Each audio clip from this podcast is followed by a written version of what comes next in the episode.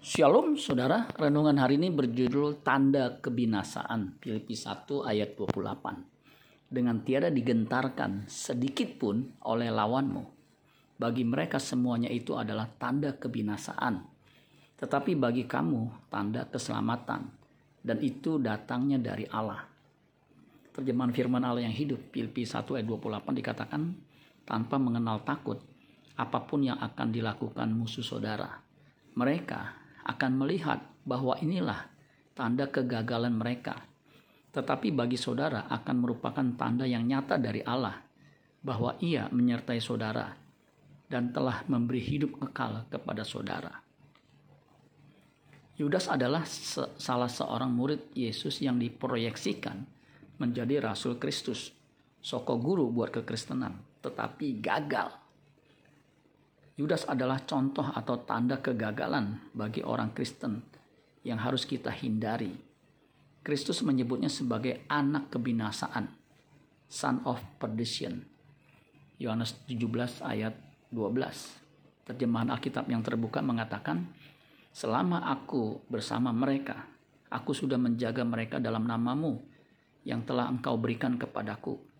Aku telah menjaga mereka dan tidak ada seorang pun dari mereka yang terhilang kecuali si anak kebinasaan supaya kitab suci digenapi.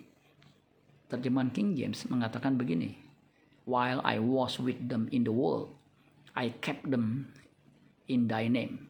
Those that thou gavest me, I have kept, and none of them is lost, but the son of perdition, that the scripture might be fulfilled selain daripada dia yang telah ditentukan untuk binasa.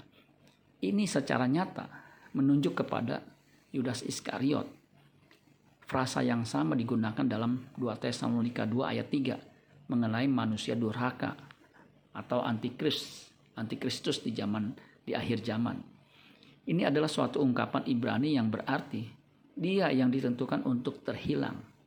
Ini merupakan suatu permainan kata dari kata hilang yang digunakan terdahulu dalam ayat ini tak ada yang terhilang kecuali dia yang telah ditentukan untuk terhilang.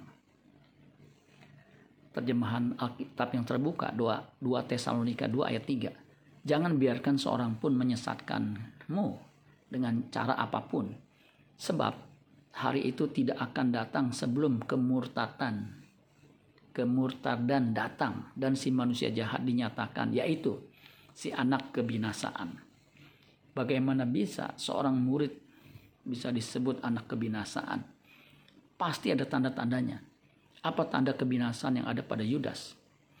Yudas Iskariot adalah salah satu murid Tuhan Yesus yang mendapat kepercayaan sebagai bendahara, suatu posisi penting di kelompok murid-muridnya.